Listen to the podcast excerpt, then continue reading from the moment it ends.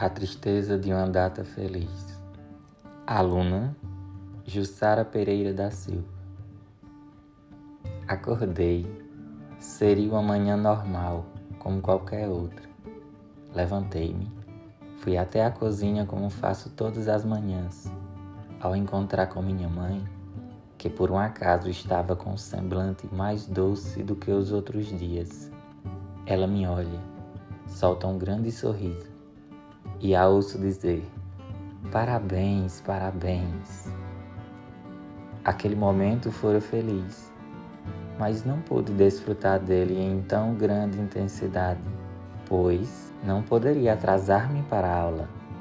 Esperei o ônibus branco como em todo dia. Ele para. Eu subo cada degrau daquela pequena escadinha. Digo: bom dia. E sento-me naqueles bancos azuis.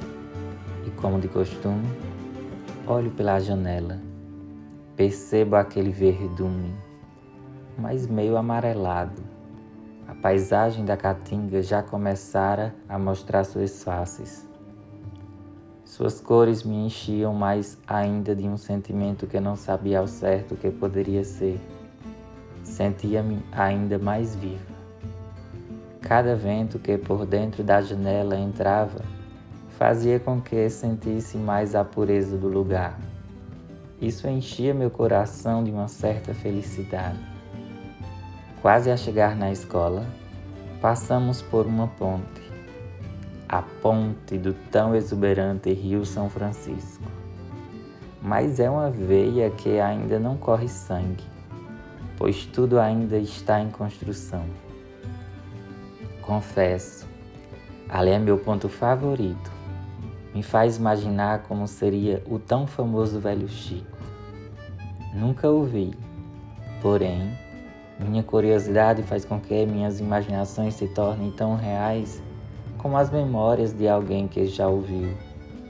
Isso tudo só mostra o mais belo contraste nordestino, que muitos não veem e que poucos conseguem enxergar. Chegamos. E aqueles que convivem comigo não lembraram. Entro na sala. Uma pessoa ousa lembrar daquela data. E disse também: parabéns! Meu entusiasmo estava tão grande que não caberia em uma quadra escolar. Acreditava que todos iriam lembrar. Sempre lembraram. Claro que com a ajuda dos outros. Mas lembravam. A primeira aula se foi, a segunda também. Depois do recreio, minhas animações não estavam mais presentes e o sentimento que eu mais sentia, a repugnância, estava presente em mim. Uma mistura de raiva com tristeza. Meus olhos assim se fizeram em lágrimas. Fui para casa e ninguém mais havia lembrado. E estava agora sem aquela expressão solene, como de costume. E sim, entristecida. Não conseguia enxergar mais a beleza do caminho. Todas aquelas folhas das copas das árvores a balançar e cair sobre o chão me fizeram calmaria. Uma tão bonita de ipê deixava suas flores. O perfume me encantara. Comecei assim a sentir novamente a paz do sertão. Ao chegar na minha parada, olhei a capelinha de Santo Antônio.